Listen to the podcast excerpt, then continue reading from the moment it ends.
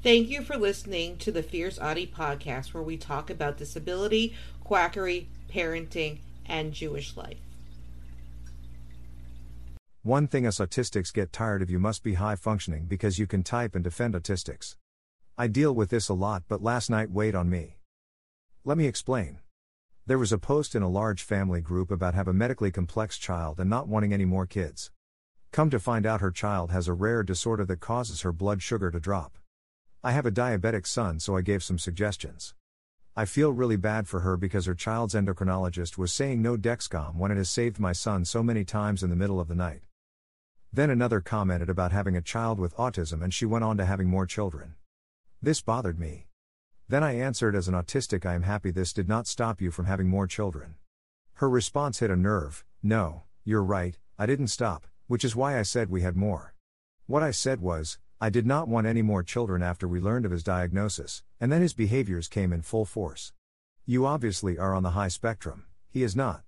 It took many years of therapy, and medications to have him at a level where he was safe from self injuring himself, and from harming others.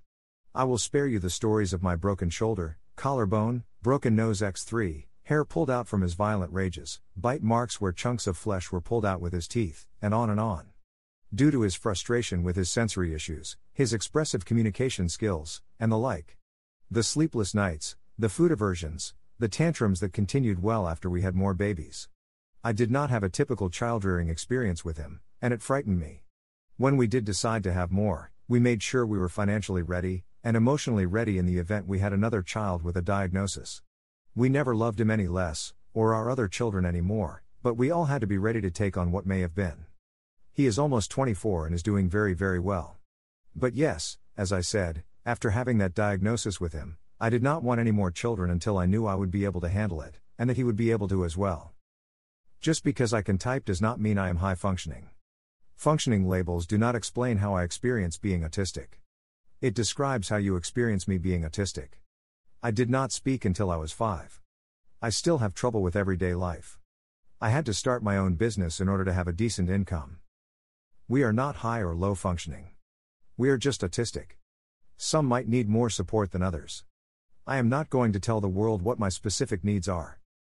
This type of talk is very harmful and very ableist. This is what separates the autistic community from the autism community. We would love to bridge the gap, but these martyr moms do not and try to silence us every chance they get. We need to work together to make the world a better place, not against one another.